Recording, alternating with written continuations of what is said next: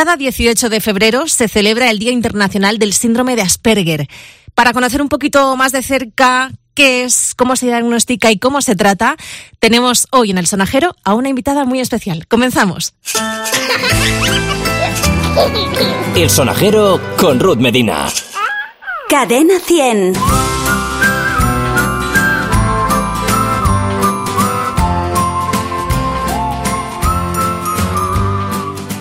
Sonajero tengo conmigo a Paloma Martínez, presidenta de la Asociación Asperger Madrid. Encantada de saludarte, Paloma. Hola, buenos días, encantada. Para quien no lo sepa, tu asociación, Paloma, ¿cómo nace? Explícame un poquito todo, porque vamos un poquito perdidos con el tema del Asperger. Mira, el Asperger ahora mismo está incluido dentro de los trastornos del espectro del autismo, pero antes no lo estaba, era una parte de trastornos del desarrollo y digamos que nació un poco como entidad independiente para explicar la situación de personas, niños, que tenían una inteligencia pues en la media o incluso superior, pero que tenían graves problemas sociales, son graves problemas de, relación con sus iguales, sobre todo, problemas de inflexibilidad mental, de rigidez mental, de hacer las cosas de una determinada manera siempre, mediante unas, pues, unos rituales y unos intereses muy restringidos, muy limitantes. Entonces, digamos que este movimiento nació un poco ante ese diagnóstico que era nuevo, que antes no se sabía mm, clasificar porque se conocía el autismo clásico, pero esto era como parecido pero distinto. Entonces, a la raíz de ahí surgió todo ese movimiento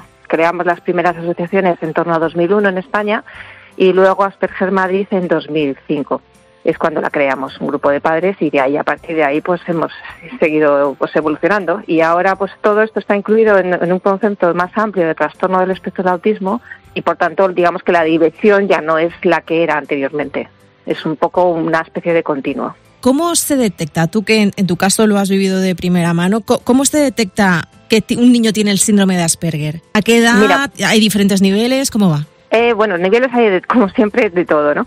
Pero lo que es importante es que se detecta muy fácilmente en, en, el entorno escolar. A lo mejor la familia puede tener sospechas de que algo no anda bien, pero sobre todo es cuando, cuando ya se empieza la escolarización es cuando se detecta, cuando es más fácil detectarlo, porque es cuando se ve mejor la interacción social con otros niños, con otros iguales de la misma edad. Se nota que es diferente o que hay mucha dificultad, que el niño juega solo, juega a lo mejor dando vueltas a una baldosa o juega colocando los muñecos en línea, por ejemplo, que eso es muy típico. Es ahí cuando, cuando es importantísimo la detección, o sea, en el entorno escolar, porque los padres también podemos observar cosas y de hecho lo vemos, ¿no? Luego ya, sobre todo cuando es primerizo lo ves peor, pero cuando es un segundo lo ves mucho mejor.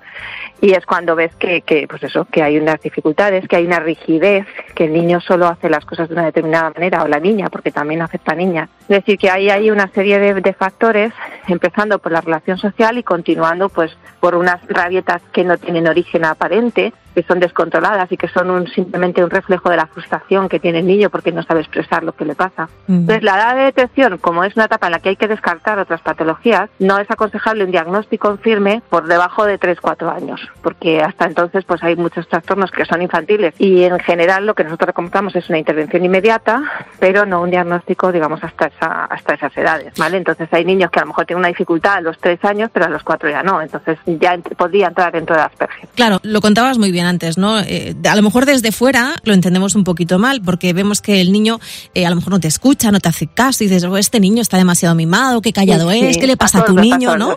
Entonces, claro, a lo mejor, ¿cómo mm, eh, lo trasladas a tu grupo cercano de amistades, a la familia, para que lo tratan de una manera especial? ¿Hay unas pautas? Bueno, la pauta, lo primero es la paciencia. Esa ya tiene que venir de fábrica, porque que no, mal vamos el, resto del camino. Entonces, yo, lo que aconsejamos siempre es que las familias primerizas empiecen con, también asociándose a otras familias, porque mm, todos esos síntomas que a uno le asustan o los deja pasar de largo, a lo mejor porque no les parece relevante, pero luego lo son, es mejor tratarlo cuanto antes y es mejor tratarlo con personas que ya han pasado por lo mismo. Por eso nosotros recomendamos siempre buscar asociaciones porque ahí es donde mm, te encuentras con las mismas problemáticas y es más fácil abordarlo desde ese, desde ese punto de vista con talleres de padres que hacemos todos los años. Y todo eso hay que mm, manejarlo y no pensar que porque es un trastorno, porque no es un autismo profundo o parece que es que es solo tímido, bueno, pues es que eso hay que verlo. O nosotros aprendemos todos, aprendemos por imitación de nuestros iguales, pero en el trastorno autista eso no pasa. Eso es precisamente lo que no ocurre, el trastorno, el aprendizaje por imitación de los, de los iguales. Entonces, cuando esto está empezando a fallar, eso puede tener consecuencias más tarde. Y también los padres, si no sabemos qué podemos esperar, nos frustramos también y le transmitimos la frustración al niño. Entonces hay que tenerlo todo, digamos, el conocimiento de lo que puede ocurrir y de esa manera abordarlo primero con tranquilidad y luego sabiendo qué es lo que se puede esperar. Es decir, que, que hay que intervenir, pues eso, en, el aspecto social, pues hay que intervenir con juegos mediados por un adulto, porque no se puede esperar que los niños de, por sí solos hagan esa función. ¿Vale? Y por eso también nosotros insistimos mucho en un entorno normalizado, en un entorno en el que haya una intervención, pero que los propios compañeros conozcan al niño, conozcan cómo funciona y me pasaba con mi hijo. Mi hijo pues daba vueltas por la clase porque además de estar es pero los demás ya lo veían como normal. A nadie más se le permitía levantarse, pero a Alberto sí se le permitía pues porque era así y sus compañeros ya sabían que era así.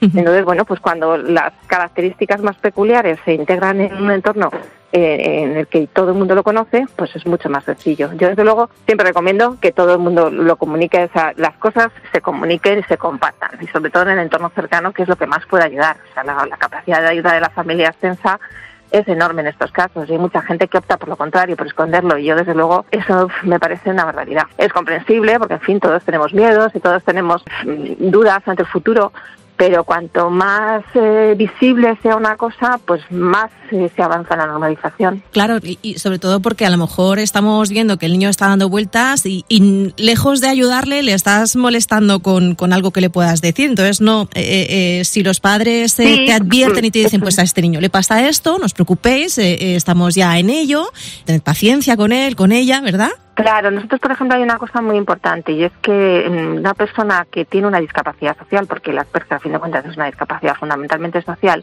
acumula mucha angustia y entonces muchas veces la intervención es decir, mm, bueno, vamos a ver, tú vas a estar en un aula ordinaria o vas a estar aquí o vas a hacer esto, pero luego te voy a dejar pues 5 o 10 minutos en los que tú pues descargues esa ansiedad pues dando palmas, frotándote las manos, lo que sea, en un entorno así pues muy tranquilito. Y esa es una intervención muy sencilla, una pauta muy sencilla para hacer en un colegio y que descarga a la persona de ansiedad, por ejemplo, o dejarle salir cinco minutos antes de clase, que no afecta para nada a su rendimiento escolar. Este espacio de, de, descargar ese nervio que acumulan, pues es una herramienta sencillísima y que tiene un resultado excelente. Fíjate, cinco minutos. es ¿eh? algo muy sencillo. Cinco, minutos. hay mucha gente, hay muchos chicos que simplemente la clase para él dura cinco minutos antes, sale cinco minutos, no sale con el mogollón, no le provoca ansiedad y ya está. Y el rendimiento académico es igual y los demás lo asumen como algo normal porque es algo que ocurre siempre. Estás refiriéndote a los colegios. Eh, ¿Estos niños eh, deben ir a colegios especiales? ¿Hay aulas especiales para este tipo de trastorno o cómo es? Em, en algunas comunidades como la de Madrid existe un programa que se llama Centros Preferentes, que agrupa a cinco chicos, chicas con, con diversos niveles de, trastorno autista. Lo que se hace es un apoyo en esas aulas y da apoyo también dentro del aula ordinaria. O sea, los chicos están escolarizados en la aula ordinaria, pero tienen apoyo de una aula externa. Entonces, en función de las características, pues pasan más tiempo en un sitio o en otro preferiblemente en su aula ordinaria. Entonces, esa es una intervención que está, si se hace bien, está muy personalizada y permite disponer de recursos y disponer de estrategias. Pero tiene que ser centro ordinario, porque estos chicos son todos de nivel, o sea, para diagnosticar Asperger tiene que ser un nivel de inteligencia en la media. Eh, entonces, mm, bueno, no todos son genios, por supuestísimo, ni, ni mucho menos, pero digamos que la inteligencia es la misma que el resto. Me gusta que me digas esto, Paloma, porque hemos visto todos la serie Big Bang Theory, en el que se supone que el personaje, el protagonista, tiene el síndrome de Asperger. ¿Es así en realidad? ¿Son niños de altas capacidades? No, no, hay alguno, claro, hay alguno, como todos los demás. Lo que sí que ocurre es que se especializan en temas. Entonces, claro, si le pillas el tema, y de hecho, eh, grandes ingenieros Asperger salen del interés que tienen por las matemáticas o el interés que tienen por los medios de transporte. O sea, es decir, que si tiras de esos puntos fuertes, consigues muchas cosas. Eso, claro, son, se les conocía al principio, Asperger los definió como pequeños profesores, porque tienen intereses muy muy restringidos, muy mm. concretos. Me dijo, por ejemplo, pues se sabe todas las vías Pokémon, o sea, todas, absolutamente todas. Y todos los trenes, todas las líneas de tren, todas las líneas de metro que luego cuando tienen que coger el metro, pues cogen la línea adecuada o cogen otra, porque quieren dar la vuelta a Madrid, que es lo que le pasa a mi hijo, pues, pues eso es otra cosa. ¿Cuántos años tiene tu hijo ahora ya, Paloma? Tiene 21 ya. 21, fíjate. Y nosotros empezamos cuando él tenía 3, 4 años, justo con el, con el nacimiento de la asociación.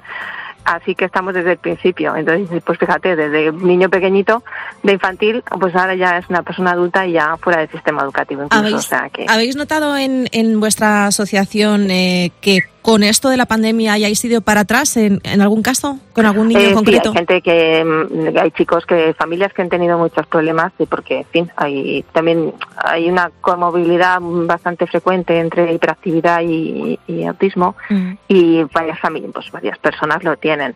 Entonces, para algunos ha sido muy duro y para otros todo lo contrario, el quitarse la presión social, el, tener que ir a la clase, a clase o al trabajo y demás, y poder teletrabajar o poder trabajar en casa, estudiar en casa, a algunos les ha supuesto mucha tranquilidad.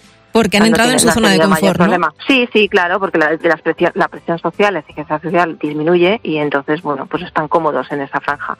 Pero hay familias que lo han pasado, lo están pasando muy mal, lo han pasado mal y lo siguen pasando afecta mucho. Entonces hay, hay chicos que mm, romperles esa rutina y dejar, bueno, pues ahora pues salir, ahora no, ahora sí, ahora no. Bueno, nos pasa a los pues demás, imagínate. Pues, pues, eso, pues ahí está. Eh, Paloma, cada 18 de febrero se celebra el Día Internacional del Asperger. Eh, nosotros queremos eh, que nos cuentes un poquito aquí en el sonajero qué cosas se hacen ese día, qué actividades, pues sé que tenéis unas charlas online en vuestra página web. Sí, sí, sí, sí. Bueno, este año todo online.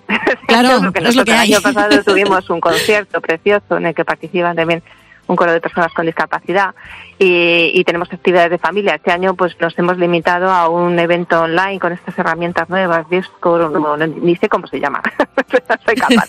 Pero bueno, tenemos siempre tenemos nosotros por la parte de Madrid tenemos siempre una, unas jornadas técnicas con, con centros educativos, con profesionales de distintos ámbitos por la mañana y luego solemos tener actividades por la para familias, que ya te digo que este año pues está todo limitado a, evento online. Para despedirte, quiero que envíes un mensaje a esas familias que de repente se ven un poco aturulladas porque a su hijo o a su hija les han diagnosticado eh, el síndrome de Asperger.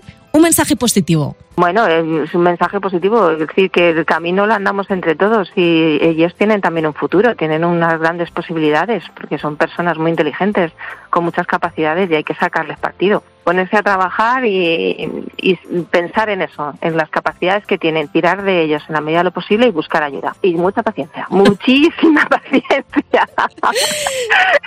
Paloma Martínez, eh, presidenta de la Asociación Asperger Madrid. Un abrazo. Un abrazo, Paloma.